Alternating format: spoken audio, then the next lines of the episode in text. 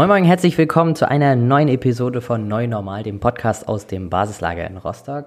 Bei mir heute zu Gast ist Tobias. Er ist Head of Coworking in den St. Oberholz Spaces, die nicht nur in Berlin sind. Äh, sprechen wir gleich nochmal drüber. Moin Moin, Tobias. Hi. Ja, servus und vielen Dank, dass ich hier sein darf. Sehr schön. Ich freue mich tierisch. Ähm, deswegen möchte ich auch gar nicht viel Zeit vergehen lassen und wir steigen direkt mal ein. St. Oberholz ähm, als ich das das erste Mal gehört habe, musste ich erst mal googeln. Ich dachte, das wäre irgendwie, warte, St. Oberholz in der Schweiz? Nee, was? Moment. Magst du uns einen kleinen Einblick über deine Geschichte beziehungsweise auch eure Spaces mal geben?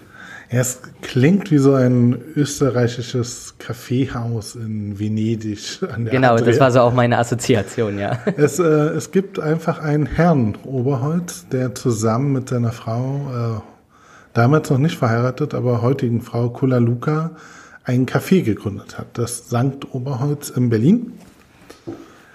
Direkt am Rosenthaler Platz gelegen, sehr urbane Ecke, äh, in, der, Mitte kann man sagen von Berlin. Und was das St. Oberholz ist, äh, es wurde mal als die Mutter aller Coworking Spaces bezeichnet.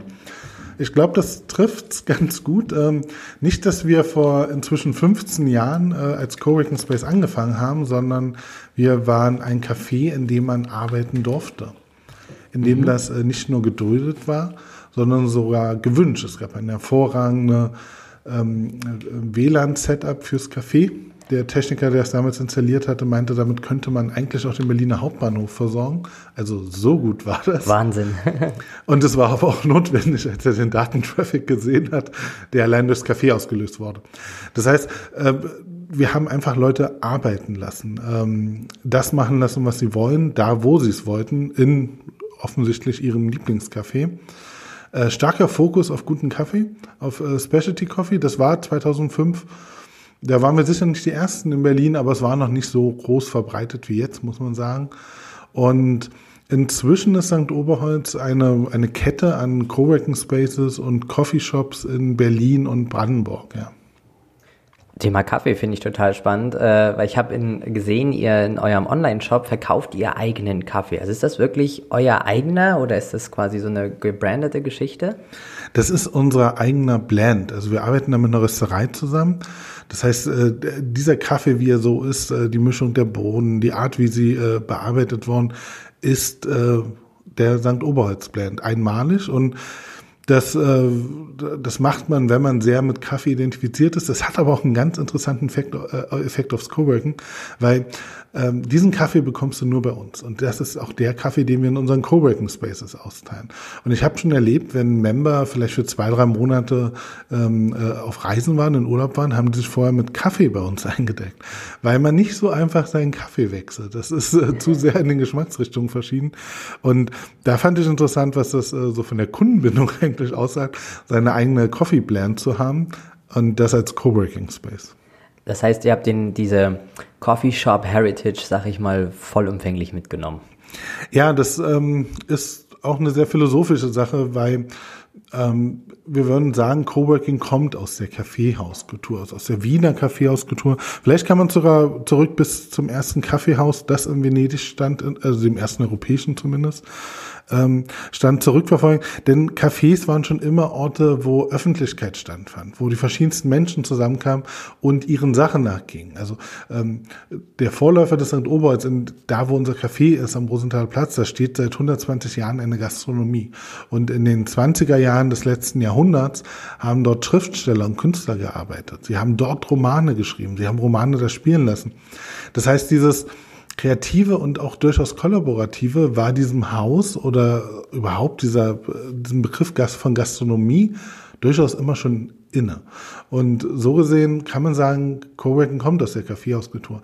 Und ich erkläre auch immer, wenn wir Community Managerinnen einstellen und äh, ihnen so ein bisschen sagen, wie, wie soll das Member-Feeling sein, dann, dann verweise ich immer auf diesen Concierge eines Wiener Kaffeehauses, der, der dich an der Tür empfängt, fragt, wie geht's dir, dann platziert er dich und sagt, ja, hier, du, das ist übrigens der Stefan, der ist Architekt und, und hier sitzt die Susi, ähm, die ist ähm, äh, Grafikerin und, und man, man kommt so mit ganz anderen Menschen zusammen, man wird so vernetzt, also wie eine Art Community Management, was halt das Wiener Kaffeehaus eigentlich äh, auch verinnerlicht hat.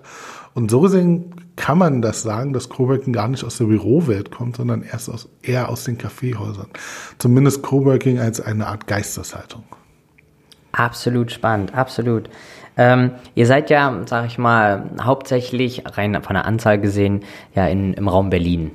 Der Gründerhochburg, wie man ja in Deutschland zumindest, wie man immer so sagt, äh, unterwegs. Ich finde das total spannend tatsächlich. Ähm, weil ich mir schon vorstellen könnte, wenn man mal einfach so grob, wenn man in Berlin, glaube ich, Coworking Space googelt, gefühlt drei Milliarden Ergebnisse kriegt. Also ich könnte mir vorstellen, das Thema äh, krasser Wettbewerb, eventuell auch das Thema gesättigter Markt schon irgendwie ähm, spielt eine Rolle, beziehungsweise stelle ich mir die Frage, gibt es etwas, was dort fundamental anders funktioniert? Also rein, wenn man es jetzt mal vergleicht, wie ist MV hinsichtlich Coworking aufgestellt und Berlin? Machen, macht man in Berlin irgendwas großartig anders?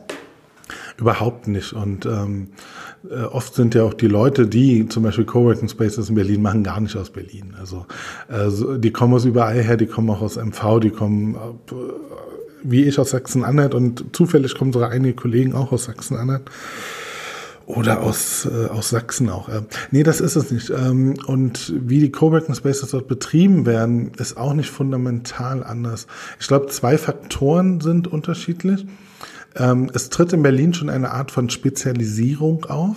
Vielleicht Coworking Spaces nur für eine bestimmte Branche. Das, das kann Sinn machen, im, im Sinne auch äh, einen besseren Austausch auf einer höheren fachlichen Ebene zu haben. Ähm, wobei ich persönlich das, ich sag mal, stinknormale Coworking Space am meisten schätze, weil äh, sie diverser am Ende sind, weil viel mehr verschiedene Menschen da sind. Aber es kann natürlich auch Sinn machen, äh, einen Fokus vielleicht zu legen. Das Zweite ist, und das ist, glaube ich, der einzige Unterschied gegenüber allen anderen äh, Orten und Städten in Deutschland, ähm, zumindest äh, vor Corona, muss man sagen, waren die Coworking Spaces schneller voll. Also in Berlin war ein Coworking Space, wenn man das eröffnet hat, nach durchschnittlich sechs Wochen äh, voll im wirtschaftlich positiven Bereich.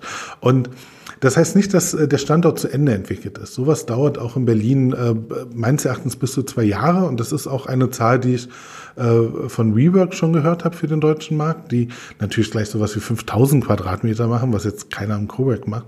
Das, ähm, mit entwickelt meine ich, dass ähm, dieser Ort so bekannt, angenommen und akzeptiert ist, dass eine stete Nachfrage da ist. Ja. So ein Space also erstmal voll zu bekommen, geht in Berlin sehr schnell, sechs Wochen. Danach ist es aber die gleiche Arbeit wie an allen anderen Orten. Da ähnelt, äh, da ähneln sich eigentlich alle. Und man muss in Berlin eigentlich die gleiche Aufklärungsarbeit, die, diese Übersetzungsarbeit, was ist Coworking, wozu brauche ich das, leisten wie woanders. Man hat aber von Start an ein größeres Publikum, was das schon kennt. Das macht es einfacher. Die Arbeit ist am Ende die gleiche und ähm, auch die Gesamtdauer, würde ich sagen, bis so ein Ort fertig entwickelt ist, ist Berlin genauso langsam schnell wie alle anderen Orte. Es ist nur dieser ähm, Break-Even-Point, wann ich wirtschaftlich in der Gewinnzone bin, den erreiche ich in Berlin zumindest prä-Corona innerhalb von sechs Wochen. Ähm, jetzt äh, muss man sagen, durch Corona hat sich einiges geändert. Nicht unbedingt die Nachfrage, äh, die Umsetzung muss man vielleicht anders machen, aber ähm, und, und das trifft dann manche Coworking Spaces härter als andere. Also ich sage nicht, dass Coworking Spaces gut durch diese Krise kommen, da gibt es auch Verluste, aber äh, die Branche an sich wird überleben und wird sich eigentlich weiterentwickeln und ich glaube, durch das neuere Verständnis von mobilen und ortsunabhängigen Arbeiten perspektivisch sogar mehr Zulauf bekommen. Ja. Da hake ich direkt mal ein. Wo, wo siehst du denn Vor- und von mir aus gerne auch Nachteile von Coworking als Konzept meinetwegen oder auch von Spaces als, ähm, als Lösung für, für Arbeitsplätze beispielsweise? Coworking ähm, schafft die Möglichkeit, sehr selbstbestimmt zu arbeiten. Ähm, das versteht man am besten, glaube ich, wenn man sich die Historie anschaut. Die ersten Coworking-Mitglieder waren Freelancerinnen, Selbstständige. Leute, die den Laptop nehmen konnten und ihre Arbeit erledigten von da, wo sie wollten. Das heißt, sie haben sich ihre Lieblingsorte ausgesucht. Da haben sie dann Leute gefunden, für die das auch der Lieblingsort war. Ähm, so waren sie nicht alleine dort, nicht so isoliert vielleicht wie im Homeoffice, so dass Community von Gleichgesinnten entstand. Und, und da ist man ja dann auch gleich wesentlich offener und tauscht sich mehr aus. Ähm, das sind äh, erstmal per se Vorteile, weil sie Menschen äh, befreien. Jetzt gab es die Entwicklung, dass immer mehr Unternehmen äh, sich äh, auf Coworking eingelassen haben. Das war ja das, was die coolen Startups machen und das ist ja auch sehr trendy. Und dann entsteht aber etwas, ein Unternehmen entscheidet, ein Team in einen Coworking Space zu schicken. Aber die einzelnen Angestellten tun das nicht. Und für die kann das der falsche Ort sein. Ähm, so dass äh, der Fehler gerade, glaube ich, ist, dass äh, Coworking wie ein äh, Werkzeug betrachtet wird, das ich einfach anwenden muss. Aber diese Räume wirken sehr individuell auf die äh, Angestellten. Ähm, und eigentlich muss man den Menschen äh, die Hand nicht, also die Handlungsfreiheit geben, selber zu bestimmen, wann sie von wo arbeiten. Ähm, man muss immer noch als Team zusammenkommen. Den Aspekt verstehe ich auch und, und, das muss man auch gut organisieren. Aber ich glaube nicht, dass man ganze Teams in Coworking Spaces auslagern sollte, sondern man sollte die eigene Zentrale so hin ausbauen, dass, dass sie für Gemeinschaftsarbeit geeignet ist, wenn das Team zusammenkommt, vielleicht auch mit einem Kunden. Aber alles, was man in der Fokus als Fokusarbeit erledigt oder ähm, was Routinearbeiten sind, die man alleine macht, weil sie man die Verantwortung dafür trägt. Das sollte man von da machen, wo man möchte. Und es kann für einige Menschen das Büro sein, äh, auch das Zuhause, ja. Ähm, und für andere wird es das Coworking Space sein. Äh, in der Nachbarschaft vielleicht, wodurch ich kürzere Arbeitswege habe. Ich kann schneller meine Kinder nach der Schule abholen. Oder ich bin äh, zurück äh, dahin gegangen, wo ich herkomme und kann äh, bin hier an meinen Eltern, vielleicht pflege ich die inzwischen sogar schon. Das sind sicher Aspekte, die in einer überalterten Gesellschaft sogar zunehmen werden. Ähm, und äh, ja, das heißt, ich würde Coworking per se jetzt positiv sehen, aber wenn man mich zwingt, es zu machen, muss es für mich nicht das Richtige sein.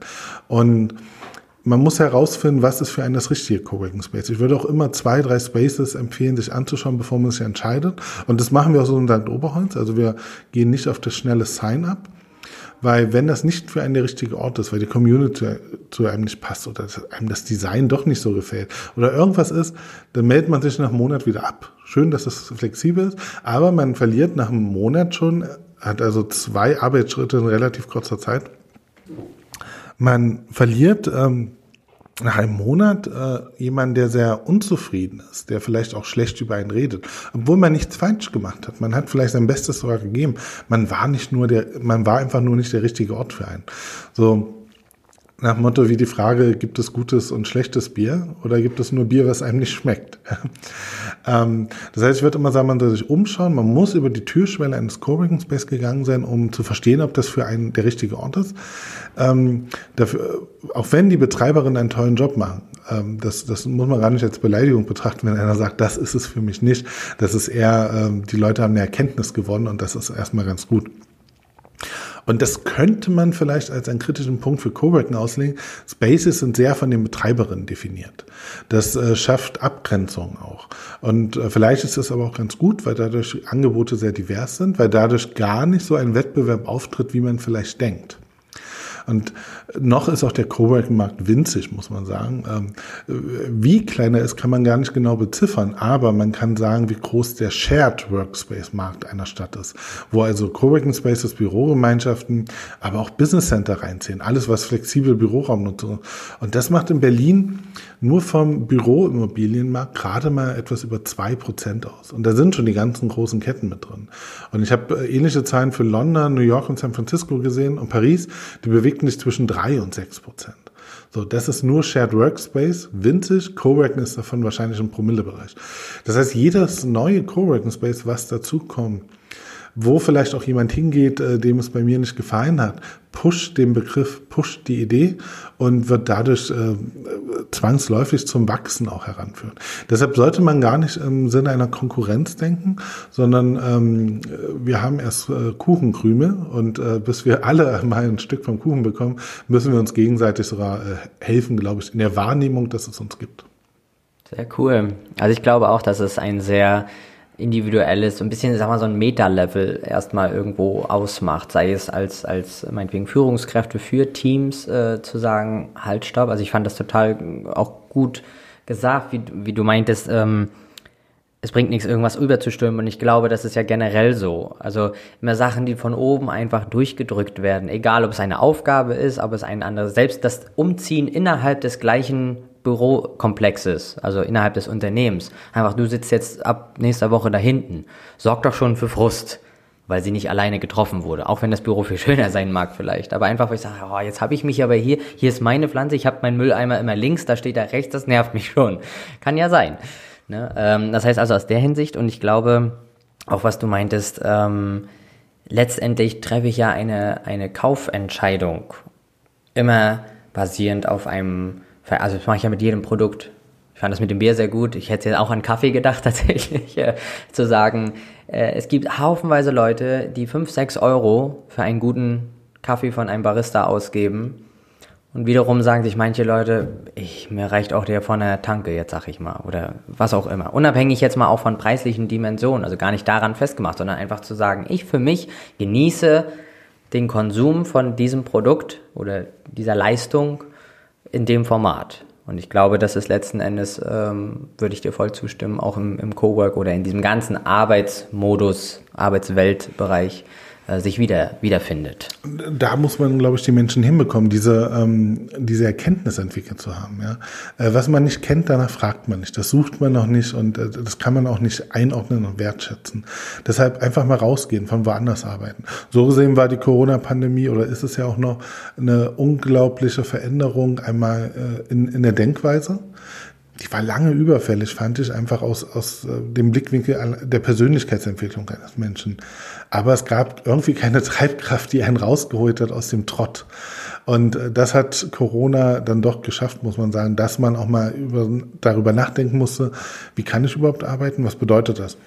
Äh, so, so bin ich zum Coworking gekommen. Ich habe mir eigentlich die Frage gestellt, wie ortsunabhängig kann ich mit den heutigen Technologien arbeiten? Das war 2014. Weshalb meine Frau und ich dann 2015 äh, für zwei Monate durch Europa gereist sind und jeden Tag an einem anderen Coworking Space gearbeitet haben. Es ging aber nicht um Coworking, es ging nur darum, ob wir unseren Job ortsunabhängig schaffen. Und weil wir uns aber mit den ganzen Gründerinnen und Managerinnen unterhalten haben und auch mit den Membern, mit dem Mittag gegessen haben und abends noch gefeiert, ähm, habe ich mich sehr in diese Art von Menschen äh, verliebt, sich mit denen zu unterhalten, diese selbstbestimmten Menschen. Ähm, und ich war vorher meinen Jobs eigentlich immer glücklich, als äh, mit meinen auch angestellten Kollegen. Aber als ich das andere erkannt habe, wie, wie toll das ist, wie wichtig das auch ist, äh, wie viel mir das bringt, mit solchen Menschen zu reden, habe ich eine Erkenntnis erlangt, von der ich auch nicht mehr zurückkommen kann. Also eine Erkenntnis zu leugnen ist, sich selber sehr stark anzulügen. Und deshalb habe ich dann meinen Job gekündigt und habe mich beim St. Oberholz beworben, was aus meiner Sicht der bekannteste Coworking Space in Berlin war. Hätte auch das Beta aus sein können, aber irgendwie war es dann doch in meiner Wahrnehmung das St. Oberholz. Und äh, so bin ich dazu gekommen. Also gar nicht aus einer fachlichen Überlegung, ach, das ist so der Megatrend der Zukunft, sondern aus einer persönlichen Erkenntnis. Und genau das ist es, was Menschen, glaube ich, äh, durchleben sollten, äh, Erfahrungen sammeln, um Erkenntnisse abzuleiten. Und die Antwort kann sein, für mich ist das Büro der beste Arbeitsplatz. Coworking ersetzt nichts, es ergänzt eigentlich nur die Palette an äh, Optionen, von wo ich meine Arbeit wann erledigen kann. Und Aufgaben sind ja auch so unterschiedlich. Manchmal brauche ich Ruhe, andere brauchen auch ein lebendiges Umfeld für bestimmte Aufgaben.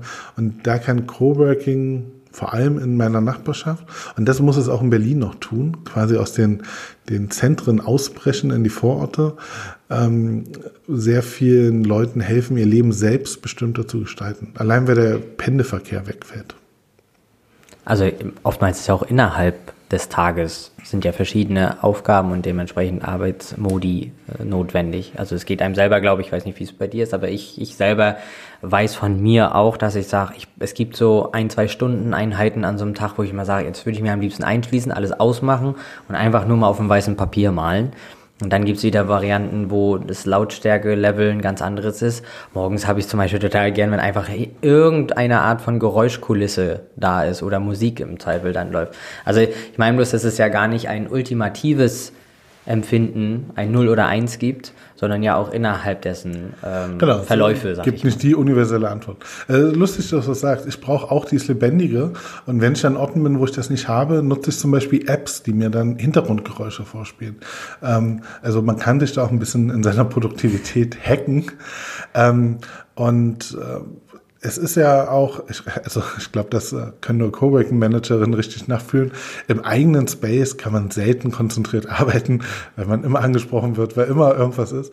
Ähm, und mir hat da mal ein belgischer Coworking-Manager gesagt, er geht ähm, einmal die Woche in ein anderes Coworking-Space und da kümmert er sich um die perspektivischen Aufgaben. Was ist in drei, sechs und neun Monaten relevant? Und das fand ich gut. Das mache ich auch. Ich gehe manchmal in die Leseseite der Bibliothek bei mir im Stadtteil. Äh, ich gehe in andere Coworking Spaces, weil mich da niemand anspricht, wenn der Drucker kaputt ist. Äh, wenn niemand, weil auch Kollegen nicht wissen wollen, wie war das nochmal. Und das ist ja wichtig, äh, auch so, so einen Wissensaustausch innerhalb eines Teams zu haben. Das heißt, ich gehe ins Büro und bin ansprechbar, nehme mir aber keine Fokusarbeit mit ins Büro. Also das surfe ich auch manchmal nur im Internet, so ein bisschen dösen, was kann man noch lesen zu Coworking Gedanken, alles, was so ein bisschen beiläufig ist, aber mit dem Thema zu tun hat. Ich, ich arbeite schon im weitesten Sinne im Büro, aber ich bin in erster Linie ansprechbar. Und wenn ich weiß, ich muss jetzt etwas machen, was fertig werden muss, wo ich äh, ein bisschen Gehirnschmalz reinstecken muss, dann verlasse ich unser Büro, weil ich das nicht machen kann, wenn Kollegen um mich rum sind. Ist da denn das Homeoffice für dich auch eine Alternative oder eine, eine Option? Ähm, interessanterweise bei den meisten Aufgaben nicht, weil es war mir immer zu leise im Co äh, äh, zu Hause. Ich bin dann oft in ein Café bei mir in der Straße gegangen, da saß ich super schlecht, aber ich konnte kreativ arbeiten. Und dann äh, bin ich auf diese Apps gestoßen, die hatte mir ähm, ein ehemaliger Kollege empfohlen und ähm, das war faszinierend. Ich habe mich dann mit äh, meinen großen Kopfhörern an meinen Schreibtisch gesetzt, habe mir Kaffee-Hintergrundgeräusche vorgespielt und dann war es so, als ob ich aus dem Wasser auftauche und dann sehe ich, oh Gott, vier Stunden sind rum und ich habe an einem Konzept gearbeitet. Also ich bin so tief in meinen Flow versunken, das war ein faszinierendes Erlebnis. Ja. Und ähm, ja, so versuche ich mich zu hacken. Ich setze mich auch gern mal in eine Hotellobby. Das ist auch für mich ein sehr kreativer Ort. Da ist so viel Gewusel um einen rum, aber äh, so passiv. Und man hört auch keine Gespräche, die der, der eigene Verstand so folgt, mithört, sondern man hört nur ähm, Soundbrei. Und das ist der Moment, wo ich äh, kreativ werden kann. Ja. Soundbrei, sehr cool, sehr cool.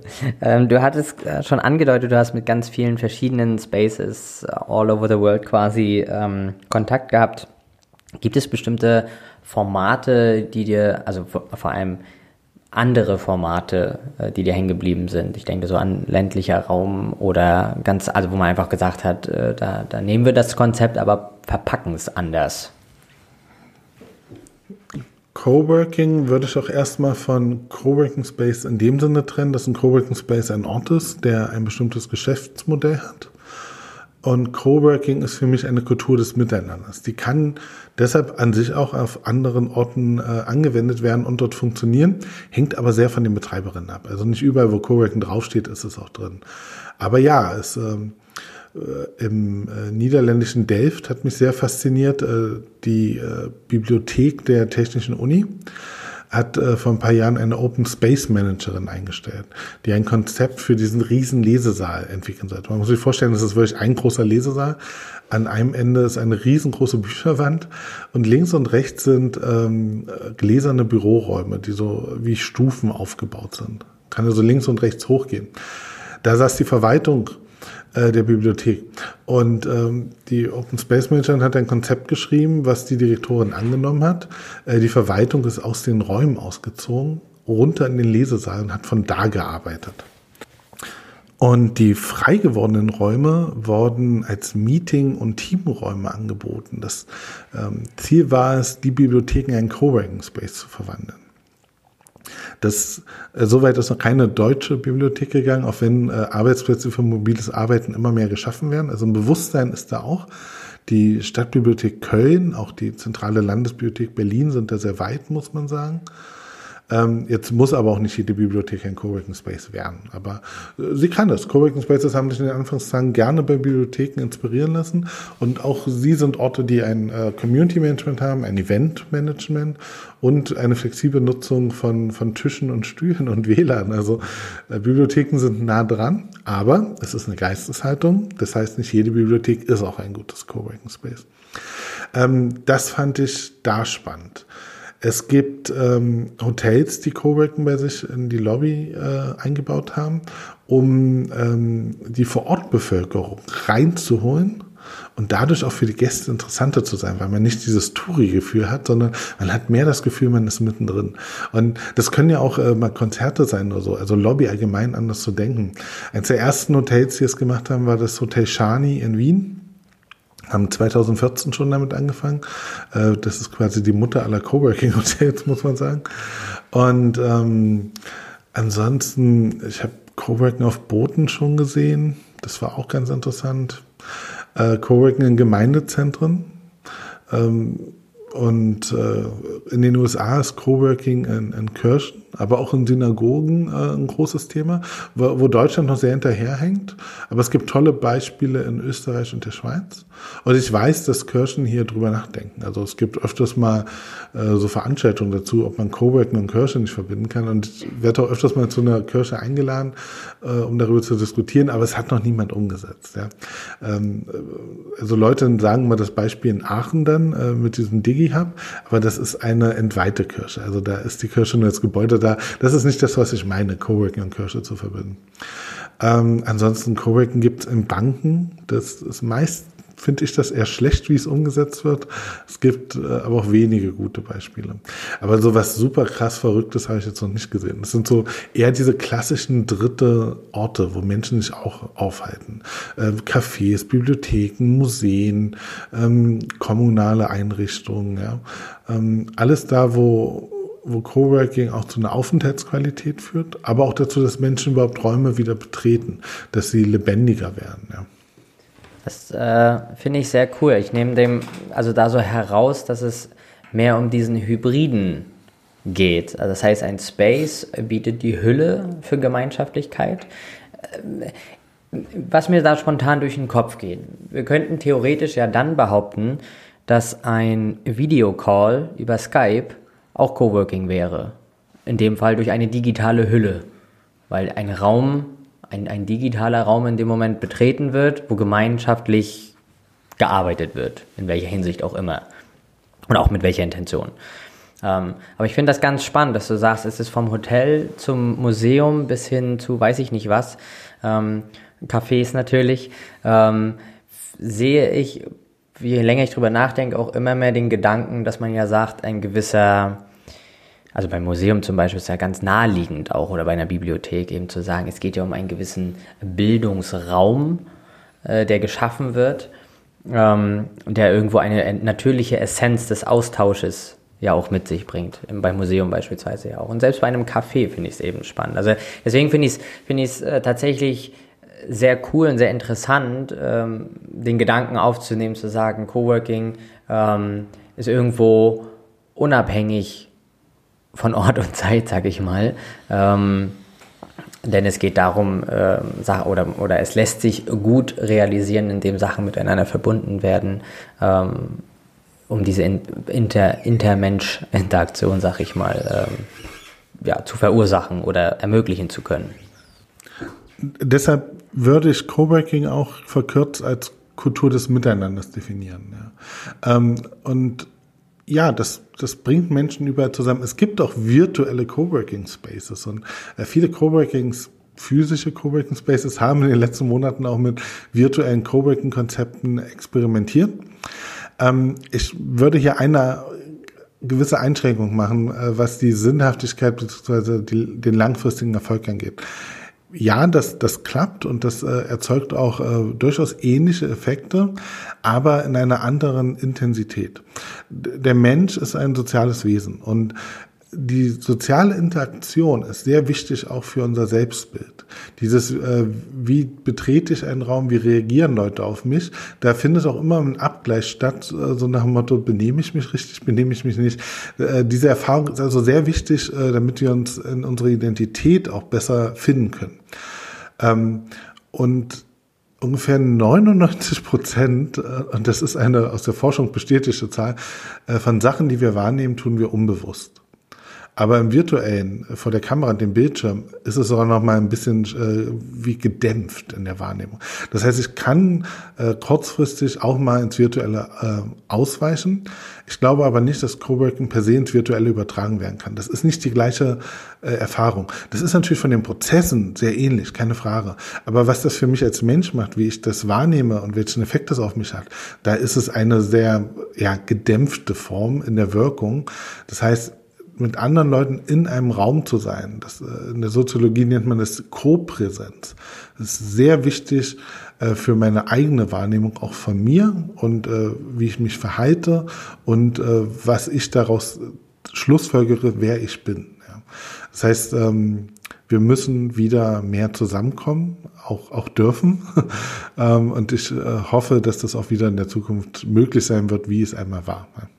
Ich glaube, das ist auch, was viele ja als, als ähm, Negativpunkt beim Homeoffice ja betrachten oder, oder äußern, ist eben genau dieser Aspekt, ähm, dass ihnen dieser, dieser Mensch-zu-Mensch-Kontakt eben fehlt. Und äh, das haben wir jetzt jüngst äh, ja auch gemerkt, dass immer mehr Leute bewusst ein Interesse daran haben, äh, in welcher Form auch immer, ähm, mit anderen Leuten zu koexistieren oder beziehungsweise eben äh, zusammenzuarbeiten, in welcher Form. Ähm, also genau eben dieses, diese Sphäre äh, des, des ähm, sozialen Raums, sag ich mal, äh, um sich zu haben. Ähm, da komme ich zu dem Schlagwort Netzwerk, ähm, denn dieser Austausch äh, und Netzwerkarbeit ist, glaube ich, äh, omnipräsent in jedem, jedem Space oder überhaupt in der, in der ähm, Idee auch ähm, des Coworking. Und da gibt es zum Beispiel ja, wo wir jetzt jüngst auch Mitglied geworden sind als Basislage, äh, die German Coworking Federation zum Beispiel. Ähm, da bist du auch sehr stark engagiert drin. Äh, magst du uns da mal einen Einblick geben, was da so dahinter steckt? Ja, das ähm, ist ein inzwischen fünf Jahre alter Verein. Ähm, quasi sowas wie der Bundesverband Coworking. Wir haben uns aber absichtlich einen englischen Namen gegeben, weil wir Coworking als eine sehr internationale Bewegung verstehen ähm, und auch offen sein wollten. Ähm, und das hat bisher auch ganz gut geklappt. Also wir organisieren zum Beispiel einmal im Jahr auch die äh, Cowork, die äh, deutsche Coworking-Konferenz mit Barcamp. Und da kamen auch Leute aus Florida schon angereist für, also ähm, oder aus Asien. Das, das funktioniert also. Ähm, ja, wir haben uns 2015 in Stuttgart äh, zusammengefunden, weil wir den Coworking-Gedanken weiterentwickeln wollten, auch vertreten wollten. Es ist also kein Branchenverband, der Lobbyarbeit im eigentlichen Sinne betreibt. Das ist etwas, wo man sich vielleicht mal hinentwickelt, äh, wenn die, wenn der Bedarf auch dafür steigt. Noch muss man sagen, ist Coworking dafür zu klein. Also wir wurden noch nicht zu Anhörungen in Parlamente gebeten. Aber in der Verwaltung gibt es so Leute, die einen ab und zu mal anschreiben, ob man mal was einordnen kann. Also inzwischen fängt man auch an, äh, gefragt zu werden, zumindest in Hintergrundgesprächen. Ähm, in den fünf Jahren, muss man sagen, hat dieser Coworking-Verband sich leider nicht so dynamisch entwickelt wie das Thema. Wir hatten sehr viele Probleme, dieses Verbandsarbeit zu lernen. Und es gibt ein sehr interessantes Phänomen, Coworking Spaces, die Orte der Vernetzung sind, des Netzwerken, vernetzen sich selber ganz schlecht untereinander. Ähm, ich wiederum äh, bin sehr gut vernetzt. Also auf dieser bilateralen Ebene funktioniert das ganz gut. Sehr viele Coworking Space Managerinnen tauschen sich gerne mit mir über Fachthemen aus. Aber so mit anderen wiederum nicht. Das ist ganz faszinierend. Wir sind äh, deshalb äh, vor ein paar Monaten in einen Identität Identitätsfindungsworkshop gegangen als Verband, werden von einem Coach betreut und entwickeln gerade nochmal viel besser unser Zielbild raus, was wir für wen machen wollen. Das ist noch nicht final beendet, deshalb kann ich jetzt auch schwer sagen, in welche Richtung der Verband geht, aber ich verspreche mir davon, dass wir danach ähm, ein besseres Rollenverständnis haben und dadurch klarere Prozesse ziehen können. Zumindest habe ich das so erlebt, als wir etwas Ähnliches mal für St. Oberholz Coworking-Team gemacht haben. Ähm, was aber der Coworking-Verband bietet, ist ähm, Unterstützung. Wir können nicht beraten, aber wir können immer unterstützen. Das heißt, da entsteht ein Raum mit äh, etwas über 100 Mitgliedern. Wir sind äh, sogar der Mitgliederstärkste Coworking-Verband in Europa. Nicht jedes Land hat einen Verband, aber es gibt ein paar schon. Und da kann man reinfragen, wir sind über Slack organisiert, was man will, man bekommt eine Antwort von anderen. Das ist nicht so wie, wenn ich mir einen Berater für Coworking hole, was auch äh, oft äh, preisintensiver ist. Aber wenn ich mich selber einbringe in das Netzwerk, dann bekomme ich auch sehr viel Unterstützung raus. Und diese vielen kleinen Fragen, die ja manchmal stoppen, wo man nicht weiterkommt, muss man hier nur mal reinfragen. Ja? Ähm, so sehen nützt es eigentlich, sich als Coworking Space oder auch als Einzelperson, als Coworking Manager da einzubringen, weil man hat auf einmal einen, einen Resonanzraum, auch einen Lernort für ein junges Thema zu dem es keine, ich sag mal, richtigen Fachbücher gibt, sondern mehr so Meinungsbeiträge, wozu es auch keine Ausbildung gibt. Ja. Man kann nur äh, Learning by Doing hier machen, aber hier kann man auch mal fragen, wie waren die Erfahrungen bei anderen? Ähm, und das ist, glaube ich, der große Mehrwert der German Coworking Federation jetzt, das Zusammenbringen verschiedener Space-Betreiberinnen und perspektivisch wahrscheinlich aber auch äh, viel mehr in die äh, Fortbildung zu gehen, aber auch in die politische Interessenvertretung. Ja ist für mich zumindest vorstellen. Wir werden ja sehen, was der Prozess rausbringt. Der ist in diesem Jahr beendet. Das heißt, wir werden ab im neuen Jahr 2021 eine neue GCF sehen, die hoffentlich auch wesentlich attraktiver für die Coworking Spaces in Deutschland ist.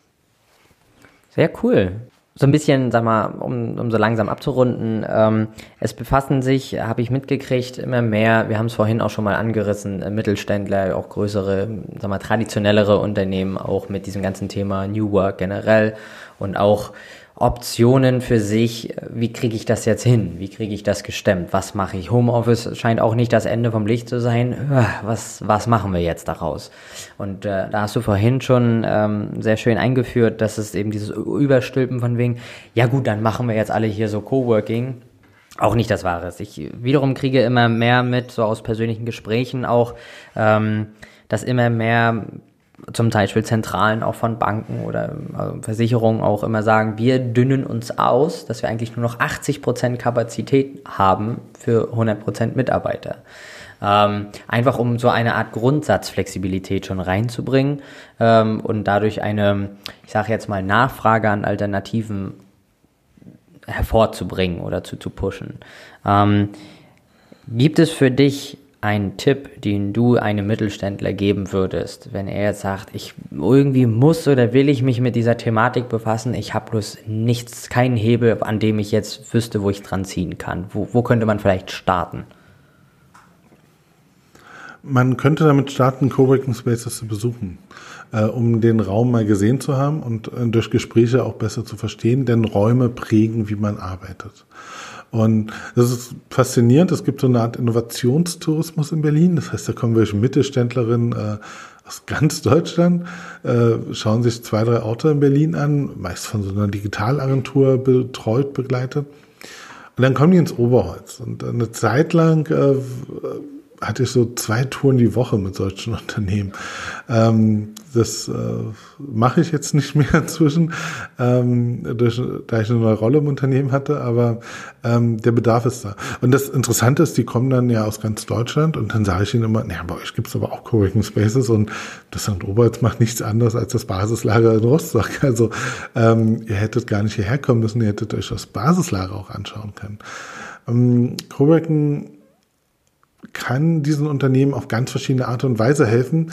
Ähm, aber da gibt es keine Blaupause. Da muss man auch gucken, äh, wie sind Strukturen, was sind Ziele, wo sind Prozesse.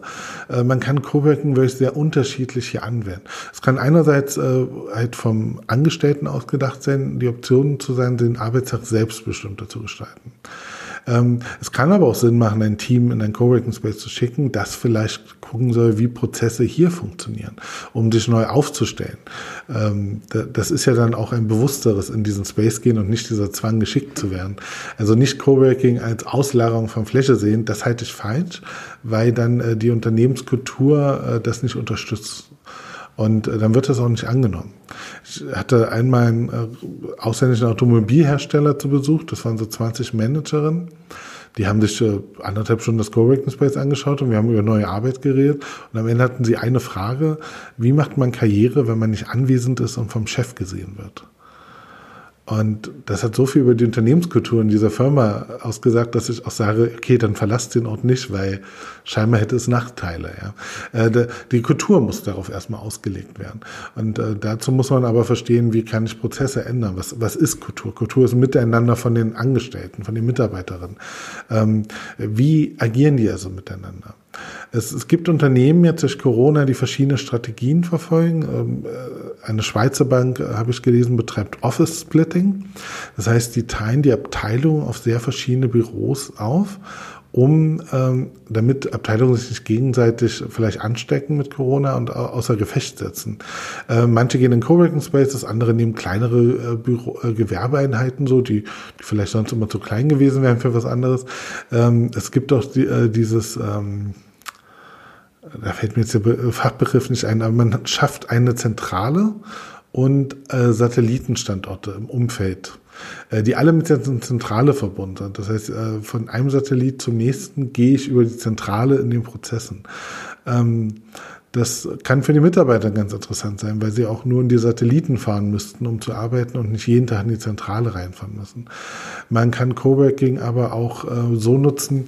Ähm, Roland Berger macht das ganz interessant. Die haben ein, eine Art Coworking Space in Berlin gegründet. Spielfeld nennt sich das. Der äh, 20 Prozent der Räume werden von Startups genutzt, in die Roland Berger investiert hat, also ganz grob mit den 20 Prozent. 80 Prozent werden von Beratungsteams genutzt mit Kunden, damit das Beratungsteam nicht beim Kunden sein muss, wo oft nicht so der beste Platz ist und dann hat man auch noch was anderes zu tun und die Firmenkultur passt vielleicht nicht zu dem Beratungsprojekt und man muss die Leute aber auch nicht zu sich nach äh, Roland Berger holen, weil so arbeiten Berater eigentlich schon nicht. Man geht an einen neutralen Ort, wo man gleichberechtigt auf Augenhöhe zusammenarbeitet. Fand ich sehr spannend, den Gedanken. Äh, so kann man auch mit äh, anderen Partnern zusammenarbeiten, äh, nicht nur Kunden. Man kann Coworking als eine Art Talentpool betrachten. Das machen Agenturen gerne, so eine Art Hybrid schaffen. Mehr Platz anmieten, als man selber braucht. Dann eine Coworking-Fläche eröffnen für Freelancerinnen aus der Region. Und je nach Auftragslage buche ich mir eine Fähigkeit dazu. Und äh, ich habe mich mit den Freelancern in diesen Spaces unterhalten. Das sind oft die einzigen Coworking-Angebote in diesen ländlichen Regionen, so dass sie per se schon mal schneller angenommen werden. Aber viele haben auch äh, die Hoffnung, mehr Aufträge dadurch zu bekommen. Und äh, es scheint nachgewiesen zu sein, äh, äh zumindest nach diesen Gesprächen, dass das der Fall ist, dass, dass man sich gegenseitig da befruchtet auch.